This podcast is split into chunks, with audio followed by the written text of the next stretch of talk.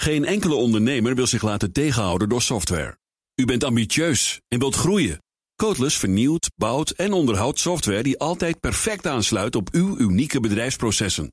Zodat u de beste software heeft voor uw bedrijf en ambities. Nu, morgen en over 30 jaar. Kijk op slimsoftwarenabouwen.nl. We blikken terug op 2021, het jaar dat Facebook zwaar onder vuur kwam te liggen en van de weeromstuit vluchtte in haar eigen metaverse. Het jaar ook dat onze minister van Financiën zich moest verantwoorden voor schimmige belastingconstructies via de Maagdeneilanden, die hij tot vlak voor zijn ministerschap in de privéportefeuille had. En het jaar dat cryptobedrijf Expose Protocol werd ontmaskerd, werd exposed. En de shitcoins van het bedrijf moeten haar beleggers miljoenen hebben gekost. Dit is Nieuwzoom, de dagelijkse podcast van het Financiële Dagblad en BNR Nieuwsradio. Met het nieuws verteld door de journalisten zelf. Ik ben Martijn de Rijk en het is vandaag maandag 27 december. Zal ik dit audiootje gewoon uh, start? Dat is wel een mooi Ja, ja. begin, toch? Imagine. Imagine. Put on your Put on glasses, your glasses or or headset, headset here. Instantly, in your home, home space. Neem een duik Things, that are only possible virtually. in de metaverse. Hey, are you coming? Yeah. Waar je het kapitool kunt bestormen. the Constitution of the United States against enemies, foreign and domestic! Gewoon vanuit je eigen woonkamer. Ja, fijn. Mooie, mooie radio, Connor. Dank je. Connor Klerks, eh, collega van BNR Nieuwsradio.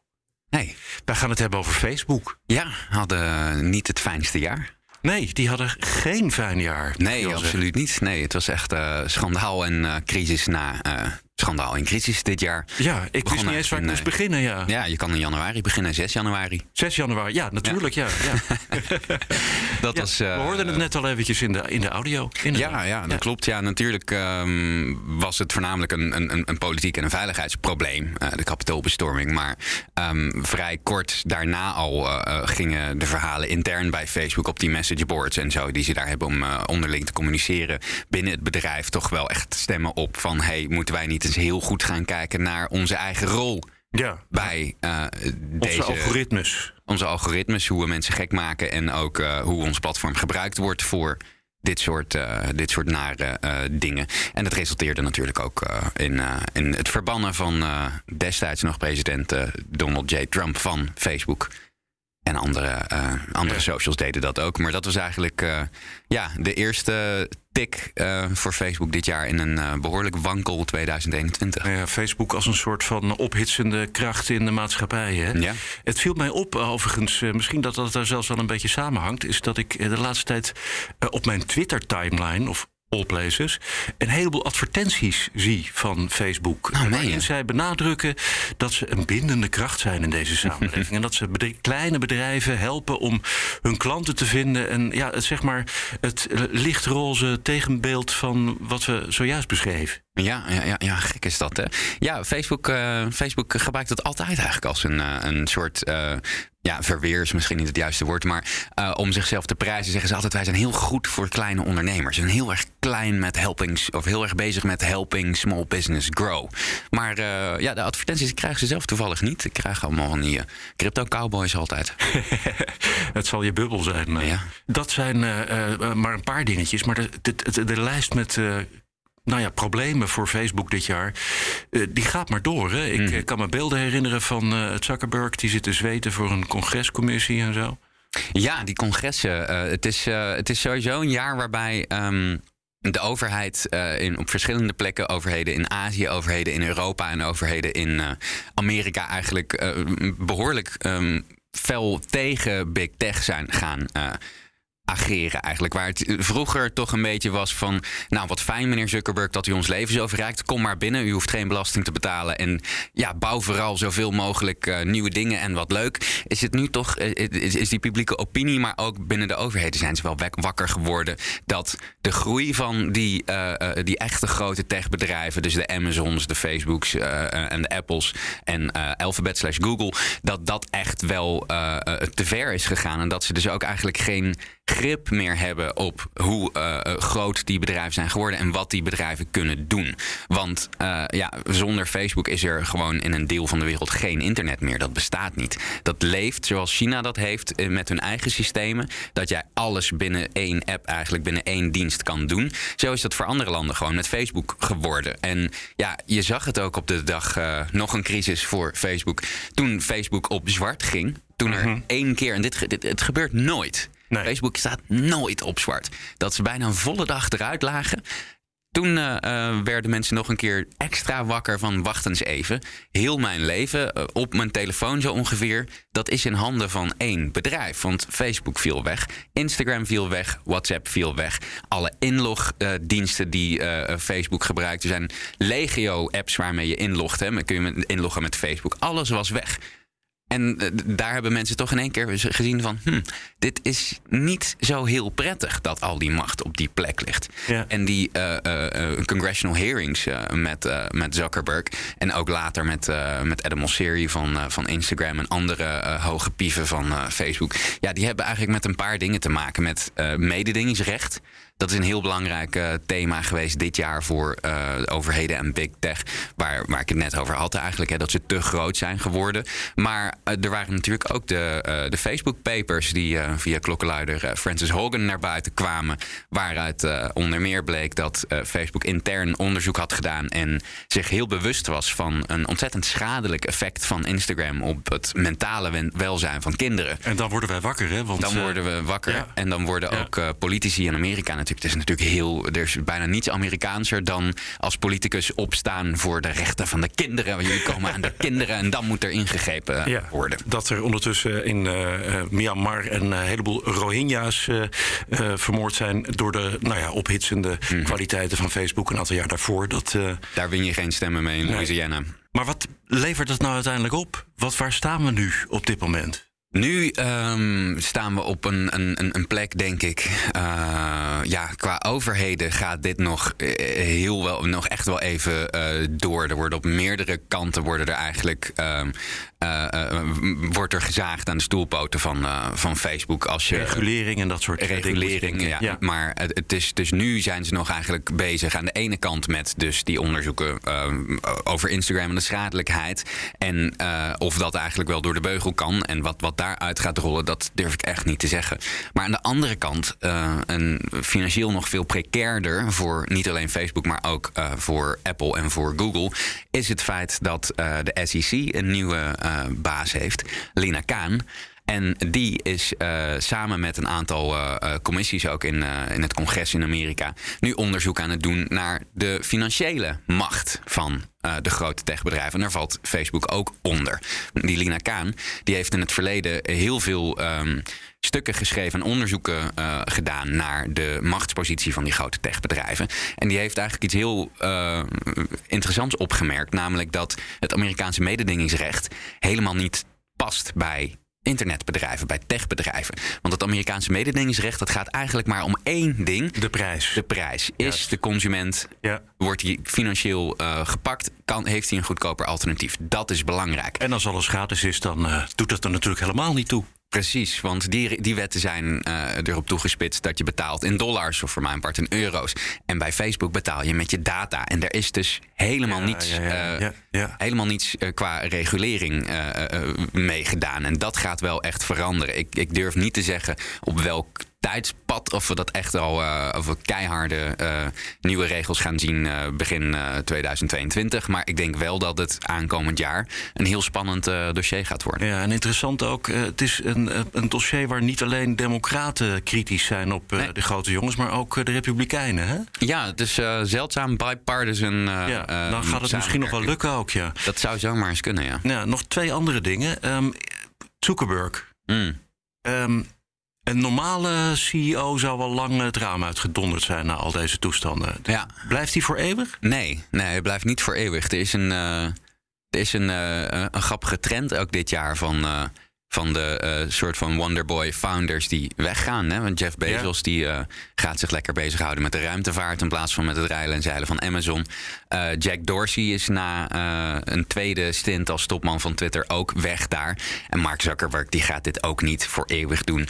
Want het is gewoon helemaal niet meer leuk om zo'n techbedrijf te runnen. Het is echt niet meer leuk, Martijn. Het was eerst zo dat je overal onthaald werd als held. En je veranderde de wereld. En jouw eh, dienst of bedrijf Lag was. aan je eh, voeten, ja. ja, de hele wereld lag aan je voeten. Ja. En nu is iedereen altijd boos op Mark Zuckerberg. Altijd. Er is nooit positief nieuws over Facebook eigenlijk. Ja. En eh, ja, die gast die heeft zo onwaarschijnlijk, eh, onvoorstelbaar veel geld inmiddels. Dat hij het voor het geld niet ook voor te absoluut doen. niet hoeft te Maar ik kan me dan wel heel goed voorstellen dat je dan op een goede dag wakker wordt en denkt van weet je wat, ik eh, doop die tent gewoon om in een, in een ander bedrijf. Dus ik noem het vanaf nu Meta. Ja, dat was ook weer een ding. Hè? Ja, het, eh, ik, ik, ik moest, eh, moest lachen. We hadden ehm, vroeger natuurlijk. eh, je hebt altijd zo'n acroniemen over Big Tech. Hè? En vroeger hadden we dus Google en Facebook en Apple, eh, eh, Apple Amazon en eh, Google. En dat was dan FAMG, was geloof ik de acroniem. Hè? Maar er zijn inmiddels zoveel naamswijzigingen geweest dat het nu Mama is geworden. Want Google is Alphabet en Ja. Facebook is Meta geworden. Ja, je hoorde het in het, in het begin. Hè? Ja. Ik denk sowieso dat, ehm, dat Facebook op een gegeven moment wel eh, eh, dat moederbedrijf van Facebook een andere naam had gekregen. Net zoals Nee. Google dat met Alphabet Ik kan het zeggen, gedaan. dat is ook gewoon een, eh, een, een, een bedrijfstechnische beslissing. Ja, omdat je verschillende poten hebt inmiddels. een Maar bedrijf. eh, Ja. op het moment dat. Ja. Want dit speelde zich allemaal af tijdens eigenlijk die, die Facebook-papers. Hè? Eh, op het moment dat, dat die naam zo door het slijk werd gehaald, overal in kranten, ironisch genoeg op social media. Ehm, ja, dan ik denk dat ze het wel versneld hebben om daarom maar te zeggen van we gaan het nu eh Ja. Meta noemen. ja. En dan is de vraag, eh, hoe reëel is, eh, is die, eh die koortsdroom van Mark Zuckerberg... dat we straks allemaal met een... eh, Metaverse gaan eh, leven. ja, Ja. Alle, alles, eh, iedereen noemt nu alles metaverse. Ook zodra je een VR-bril op hebt, dan eh, zegt... eh, Ja, het is zeg maar nieuwe het nieuwe Het is gewoon een buzzword, eh. buzzword. Maar die Ja. metaverse die is er pas als je wereld op wereld op wereld op wereld op wereld hebt gebouwd. En die allemaal met elkaar verbonden zijn. Ja. En jij vanuit je stoel echt kan verdwijnen in een totaal andere wereld. En ja, dat, dat is een, een droom. Ja. Dat is wat het op dit moment is. En Nou ja, er wordt wel zeggen, veel het is nog een beetje virtueel, die virtuele wereld. Ja, dat klopt. hey, ehm, en dan hebben we het nog eh, niet over Zeewolde gehad, hè? Zullen we het daarbij laten? Ja, laten we. Ik, ik, als, als ik niet over Zeeland hoef te praten, dan doe ik het eigenlijk ook. Ja. Zeewolde, dat is Flevoland. Hè? Oh, Flevoland. Wel de, wel de Zo, goede mijn, mijn excuses aan Flevoland en aan Zeeland. Oké, goed. Volgende keer. Dankjewel, Conor Klerks van eh BNR Nieuwsradio. En eh, laat ik er dan eventjes ten overvloede aan toevoegen... dat Conor zelf uit Limburg afkomstig is. Ook een hele mooie provincie. Je weet het vast al wel, dit is het laatste jaar voor Newsroom. Sterker nog, we gaan ons laatste weekje in. Maar Mark Beekhuis, die hier normaal gesproken natuurlijk op deze plaats zit... die heeft nog wel een potje op het vuur staan. Daarover hoor je later deze week meer van me. Wil je reageren? Nieuwsroom.bnr.nl of nieuwsroom.fd.nl. Wopke Hoefstra, is, is die, hoe fout is die nou? Ja. Dat je er toch misschien toch nog even... Ja, de, de Italianen Ja. die weten het wel, hoe fout die Ja, is. eh. ja. Nee, dat, dat is ook wel aardig inderdaad om het, om het over te hebben. Ja. Ehm, En de onderzoeken gaan nog steeds door, zag ik toevallig vanmorgen bij ICIJ. Dus ja, Het zijn ook eh, zoveel. Ja, laat ik jullie dat ook maar meteen eventjes aankondigen. Eh, Johan Leupen en eh Gabi de Groot. Welkom van het Financiële Dagblad allebei. En we hebben misschien al een beetje verraden dat we het gaan hebben over de Pandora Papers. Laten we wel de goede papers erbij pakken, want er zijn er nogal wat. En dit maar waren wij kunnen ze wel uit 12 elkaar halen dan. Jullie wel, hè? Ja, ja, wij ja, wel, ja. het waren er 12 miljoen. En dan weet jij ze allemaal. Ja. Een enorme berg papier. En voor ons, eh, normale stervelingen, begon dit verhaal ergens eh, begin oktober. Maar voor jullie eerder, toch? Ja, veel eerder, zelfs Ja. eh, meer dan een jaar eerder. Ja. We waren nog met ons vorige project bezig, de Vincent Files. Toen ik een telefoontje kreeg uit de VS van het journalistenconsortium ICIJ, waarmee we altijd dit soort grote projecten doen. Eh, of we weer met een volgend project mee wilden doen. En toen was, nou, wij zeggen altijd eh, ja. Ja. Eh, en toen was eigenlijk meteen ook bekend dat het ja, oktober eh, 2021 zou worden. Het moment waarop je met z'n allen tegelijkertijd, hè, wat dat doe je dan? ja. En, en al die 600 journalisten over de hele wereld die eraan meegewerkt hebben, die publiceren dan het lekkerste verhaal wat ze gevonden hebben. Of het Ja, dat, dat, dat doen wij tenminste wel altijd. Eh, als je een goed Nederlands verhaal hebt, en dat hadden we deze keer echt wel, dan eh, start je daarmee. Maar goed, er zijn ook journalisten in landen waar ja, weinig in die papers zit. Ja, en die starten dan vaak met het algemene verhaal wat Aisha J dan maakt, en dat publiceren ze dan. Ja. Ehm, en dan gaan ze misschien eh, op hun ehm, eigen verhalen die in hun eigen land spelen in. Ehm, maar ja, bij ons eh, hoefde dat niet. Wij konden gewoon lekker Konden eh, uitpakken, uitpakken met, ja. eh, met eh, eigen, eh, een lekker eigen verhaal. Ja, en dat ging over eh, Hoekstra. Dat ging over eh, de Maagdeneilanden en een safari-bedrijf. en ABN AMRO, gewoon. ABN AMRO. Het, het, wel eh, dat je zegt van leuk filmscript. Ja, het was een leuk kleurrijk eh, verhaal geworden uiteindelijk. Het, het begint natuurlijk gewoon bij een, eh, een aandeelhoudersregister... waar die dan onbekende namen opduiken. En, maar dan, en dan begint eigenlijk pas onze zoektocht van... Ja, wat is dit voor bedrijf? Eh, hoe kennen al deze mensen elkaar? Waarom zo via de Britse Maagdeneilanden? Waarom moet dat zo... Ja, het is natuurlijk eh, eh, voor niemand inzichtelijk eh, geweest. Waarom moet dit allemaal zo op zo'n geheimzinnige constructie...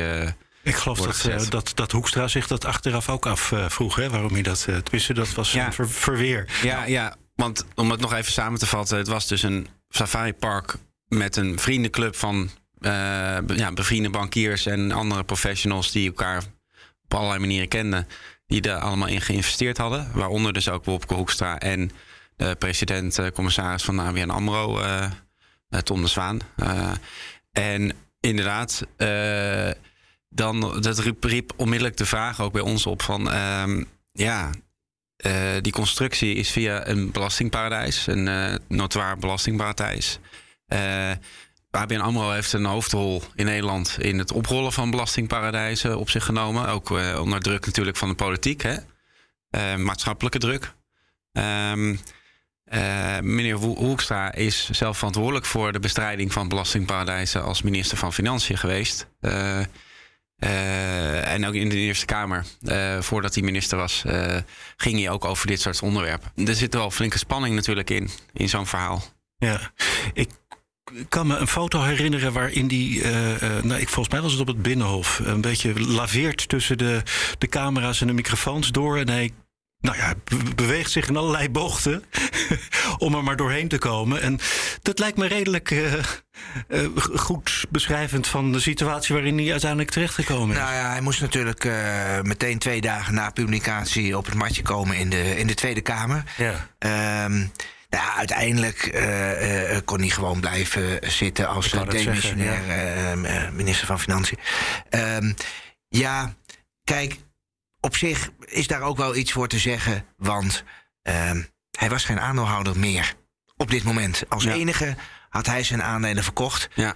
Eigenlijk om het simpele feit dat hij minister werd. En als Juist. je minister wordt, en zeker minister van Financiën, moet je gewoon al je belangen van de hand doen. En dat had hij netjes gedaan. Ja. Dat had hij keurig gedaan. Waaronder, we weten niet al zijn belangen natuurlijk, Mhm. maar waaronder eh, dit belang. Ehm, en dat heeft hij aan een van de andere aandeelhouders eh, verkocht. Ehm, dus ja, wat dat betreft is er niets aan de hand. Eh, als minister dan. Mhm. Als je verder kijkt, dan, ja, weet je, hij heeft bijvoorbeeld als minister heeft hij Tom de Zwaan benoemd als president-commissaris van ABN AMRO. Dan zou je toch zeggen van, hé, hey, jullie waren daar allebei... eh, Mijn oude vriendje van de Ja, jullie waren daar allebei eh, eh, investeerder in. Ja. Ehm, en dan inderdaad ABN AMRO, zoals Johan net al uitlegde. Ja, eh, daar kun je toch vragen bij stellen als minister, als je op pre- president-commissaris benoemt. Maar ja, hij zei van, ja, maar ik wist niet dat hij er ook in zat. Ja. En dat gaat natuurlijk En ook is dat geloofwaardig? Is dat, eh, bedoel, Nou, dat, ik, ik heb daar zo mijn twijfels over.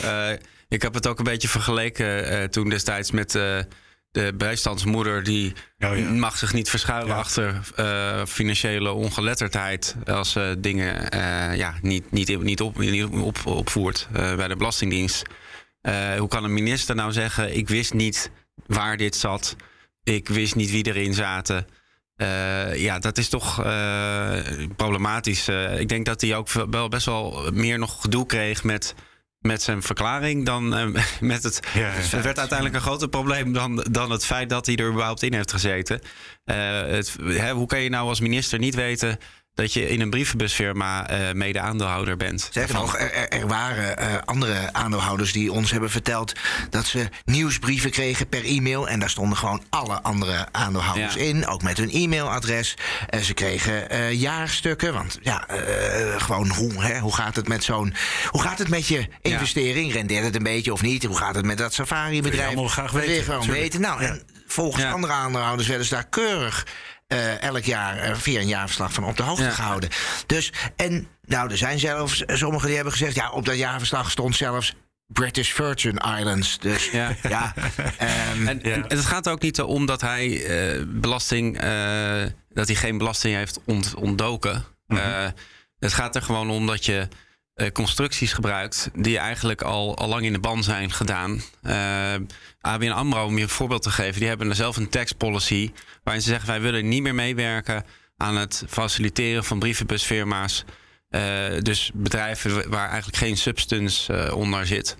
Ehm, dat hebben ze al, al een tijd lang hebben ze dat beleid. ja, en Eh, structuren via belastingparadijzen, ja, eh, dus zoals de Britse Maagdeilanden. dus dan is toch wel, eh, vinden wij toch, eh, heb je als president-commissaris ook, ook privé daar een soort van morele eh, verantwoordelijkheid om, om, om, dat, om dat ook gewoon eh, zo na te leven Eh, is, dat dan, is dat dan ook wat je kunt zeggen over, de, over die papers op dit Ja. moment? Hè? Dat we eh, eh, misschien eh, zijn niet alle koppen gerold en is het niet keihard, keiharde afrekening Bijltjesdag Dat is geworden. ook maar maar duidelijk nee. wordt wel dat die, dat die structuren, waar we al een tijd lang over denken van nou misschien moeten we dat niet willen met elkaar, eh, dat die structuren er gewoon nog zijn. Ja. Dat er nog steeds. Nou, we hebben in eh, 2016 de Panama Papers gehad. Nou ja, precies. over andere papers eh, Ja. hebben. En nou ja, daar kwam dat toch wel voor het eerst echt grootschalig aan het licht.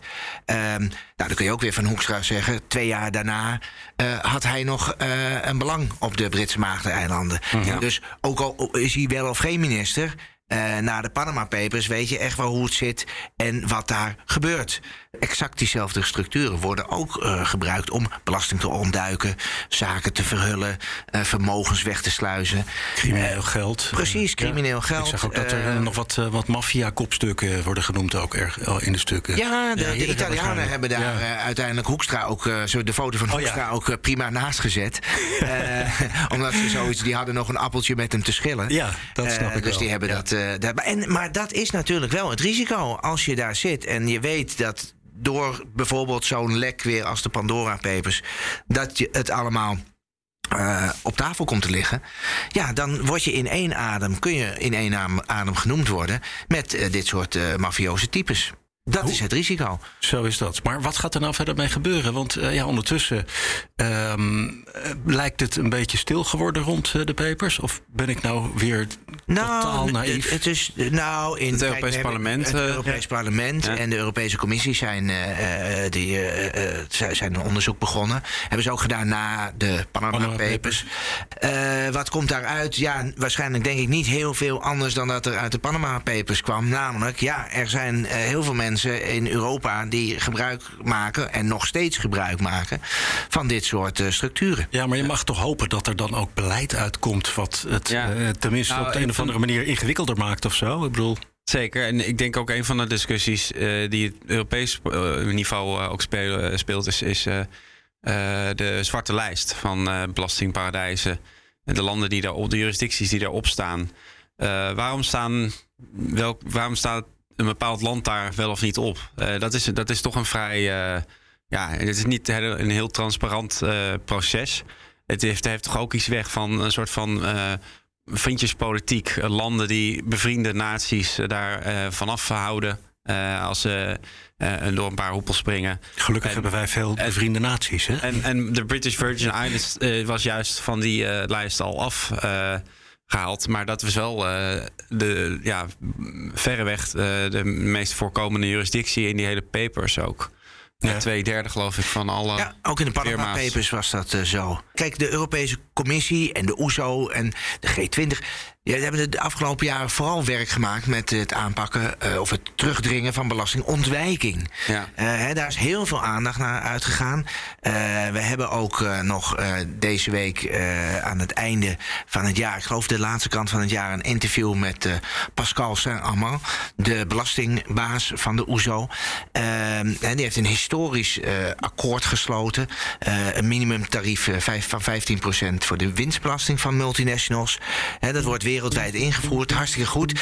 Ehm, en die zei zelf ook van ja, we hebben echt ongelooflijk veel aandacht besteed aan eh, eh, eh, belastingontwijking, om dat aan te pakken. Maar ja, de Pandora Papers, en daarvoor de Panama Papers, ja, gaan vooral over belastingontduiking. Juist. Criminaliteit, verhulling. Ja, en ja, ja, daar is dan toch wat minder aandacht voor geweest. Ja, en dat ja, dat is een van de redenen waarom het nog steeds gewoon allemaal bestaat. Ja, maar het gaat vast wel komen. Zou je bijna denken. Ja, daar wachten wij sowieso jullie- wel ik wou het op. zeggen, dan worden jullie wel weer gebeld, eh, jongens. Johan Leupen en eh Gabi de Groot, dank jullie wel. Van het Financiële Dagblad. Allebei.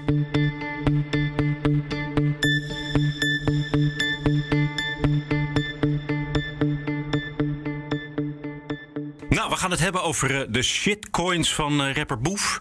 Oftewel de, het cryptobedrijf Exposed Protocol. Exposed zou ik bijna willen zeggen aan eh Lupati. Jij hebt dat verhaal een beetje omhoog getrokken hè, dit jaar. Ja, een beetje op, in de slipstream van Rabi Safi, de belegger. Ja, dat was de man die zei dat eh, het een, een shitcoin was, hè? Ja, die noemde het een shitcoin en eh, pump en dump. En die zei van, ja, uh, rapper Boef gaat het straks promoten. En ja, toen kreeg hij bedreigingen aan zijn adre- adres. En toen dacht jij van, dan ga ik me ook maar eens even in verdiepen hoe dat nou precies zit. Ja, ik zag gewoon niemand het oppikken. Het, was, het stond in een Instagram story en die verlopen allemaal na 24 uur. En volgens mij had ik op dat moment dat ik het zag, was het volgens mij al 15 uur later of iets dergelijks. En die was in ieder geval een dag later. We hebben het nu over mei, hè? Ja, ongeveer. Eind ja. mei was dit inderdaad. Ja. En ik dacht van, huh, is dit nog nergens in de media geweest? Wat raar. Mhm. Dus ik dacht van, ah, laat ik maar even screenshots maken van die stories en eh, eh, op Twitter delen. En eh, ja, toen werd het wel heel erg eh, opgepikt ook. Ja. En eh, ja, baste de bom eigenlijk. En eh, raakte ik in een soort van obsessie van... ja, wat is hier in hemelsnaam aan de hand? Ja, laten we daar, eh, laten we daar eventjes eerst even naar kijken. Want dat Expose, eh, dat is een bedrijf. Een cryptobedrijf, ja. Een cryptobedrijf, precies. En die hebben een munt, een cryptomunt op de markt gebracht. Een token heet die. Ja, een token is net iets anders dan uh, een cryptomunt. Ja, een beetje ingewikkeld uitgelegd. Maar uh, ja, in principe wat ze ermee wilden doen is uh, epic marketing events uh, creëren en ja, eigenlijk volop de marketing inzetten. Dat was het doel eigenlijk. En met die tokens zouden mensen die geïnvesteerd hebben dan kunnen stemmen bijvoorbeeld. Want dat is een soort van bewijsrecht van... ik heb uh, een onderdeel van Expose Protocol, het cryptobedrijf in handen... en ik heb dus stemrecht om over marketing events te stemmen. Dat, dat was het initiële doel. Um, maar ja, daar is eigenlijk nooit iets van terechtgekomen. Echt helemaal niks. Ook sindsdien ook helemaal niet. Nee, het is, uh, ja, het is december nu, eind december. Ja. En, uh, ik ben nog even op de website geweest en ik moet je eerlijk bekennen dat ik door alle schreeuwerige marketingtaal gewoon niet heen kwam. Die website is ook niet. gewoon sinds de zomer niet meer aangepast. Want okay, er is ja. in de loop van tijd is er zoveel gebeurd.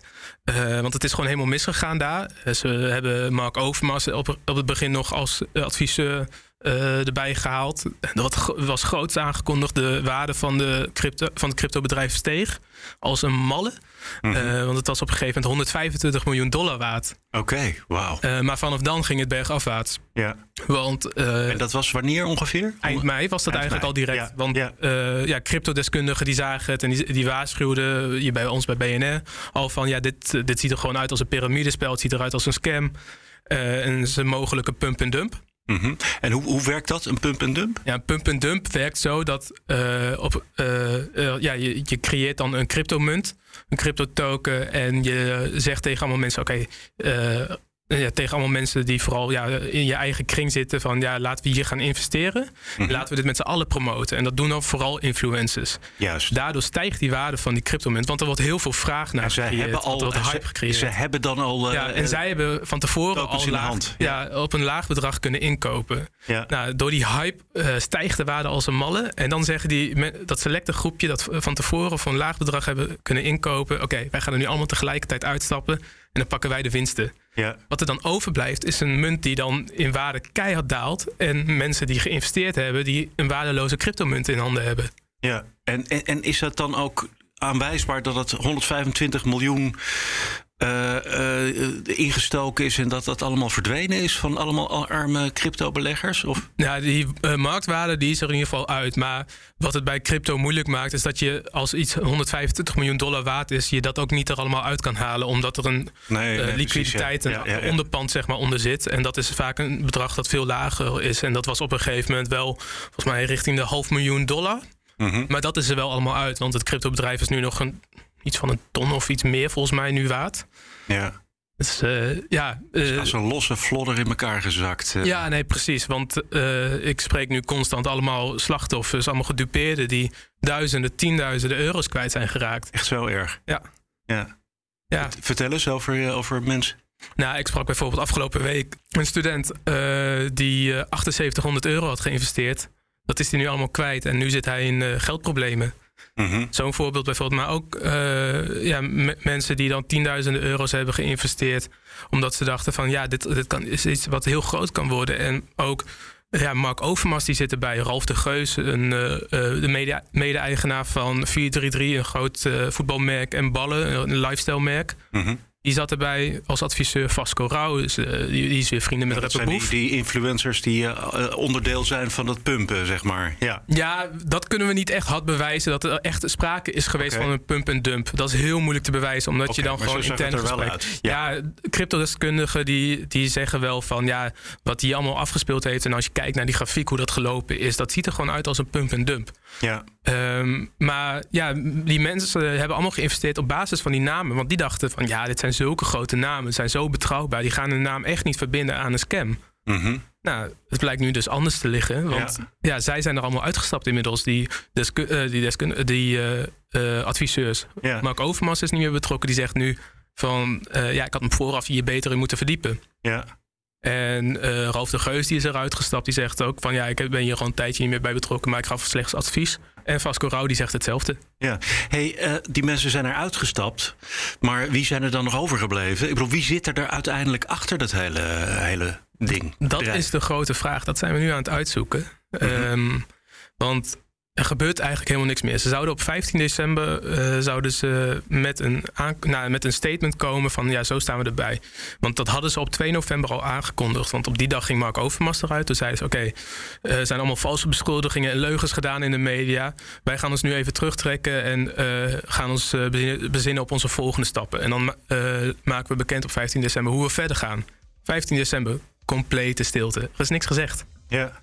Dus ja, Ja. ze zijn weg. Oké. Verdwenen met de poet. Misschien naar een of ander tropisch eiland, denk ik dan in mijn naïviteit misschien wel. Zou prima kunnen, inderdaad. Ja, dat, eh, moeten, daar moeten we achter komen zodra we weten wie er echt achter zitten. Eh, maar dat, eh, dat ga je eigenlijk allemaal volgende maand, in januari, ga je dat allemaal horen. Ah, dat is een leuk bruggetje, hè? 2022 wordt ook een spannend jaar, mensen. Ja, ja, ja. Nee, we, zijn- we zijn namens BNR bezig met een podcastserie. En eh, ook andere media zijn daarbij betrokken. Het Financieel Dagblad komt eh, nog met iets. En eh, een NPO-programma die eh, maakt er een eh, uitzending over. En dat gaat allemaal in januari komen. Ah, Oké, nou kijk, daar ga ik in ieder geval alvast voor klaar zitten. Dankjewel, Aaron Lupatti. Hartstikke bedankt. Van BNR Nieuwsradio. Dat was Nieuwsroom voor vandaag. Heel graag tot morgen.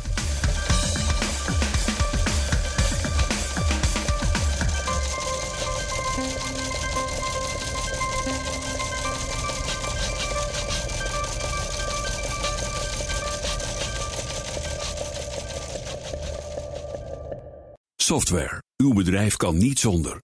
Maar hoeveel u ook investeert, u loopt steeds tegen de grenzen van uw systemen. Stap daarom zonder risico's over op de software van Codeless. Die kan worden aangepast aan uw unieke bedrijfsprocessen. Welke ambities u ook heeft, uw software is er klaar voor. Kijk op slimsoftwarenabouwen.nl.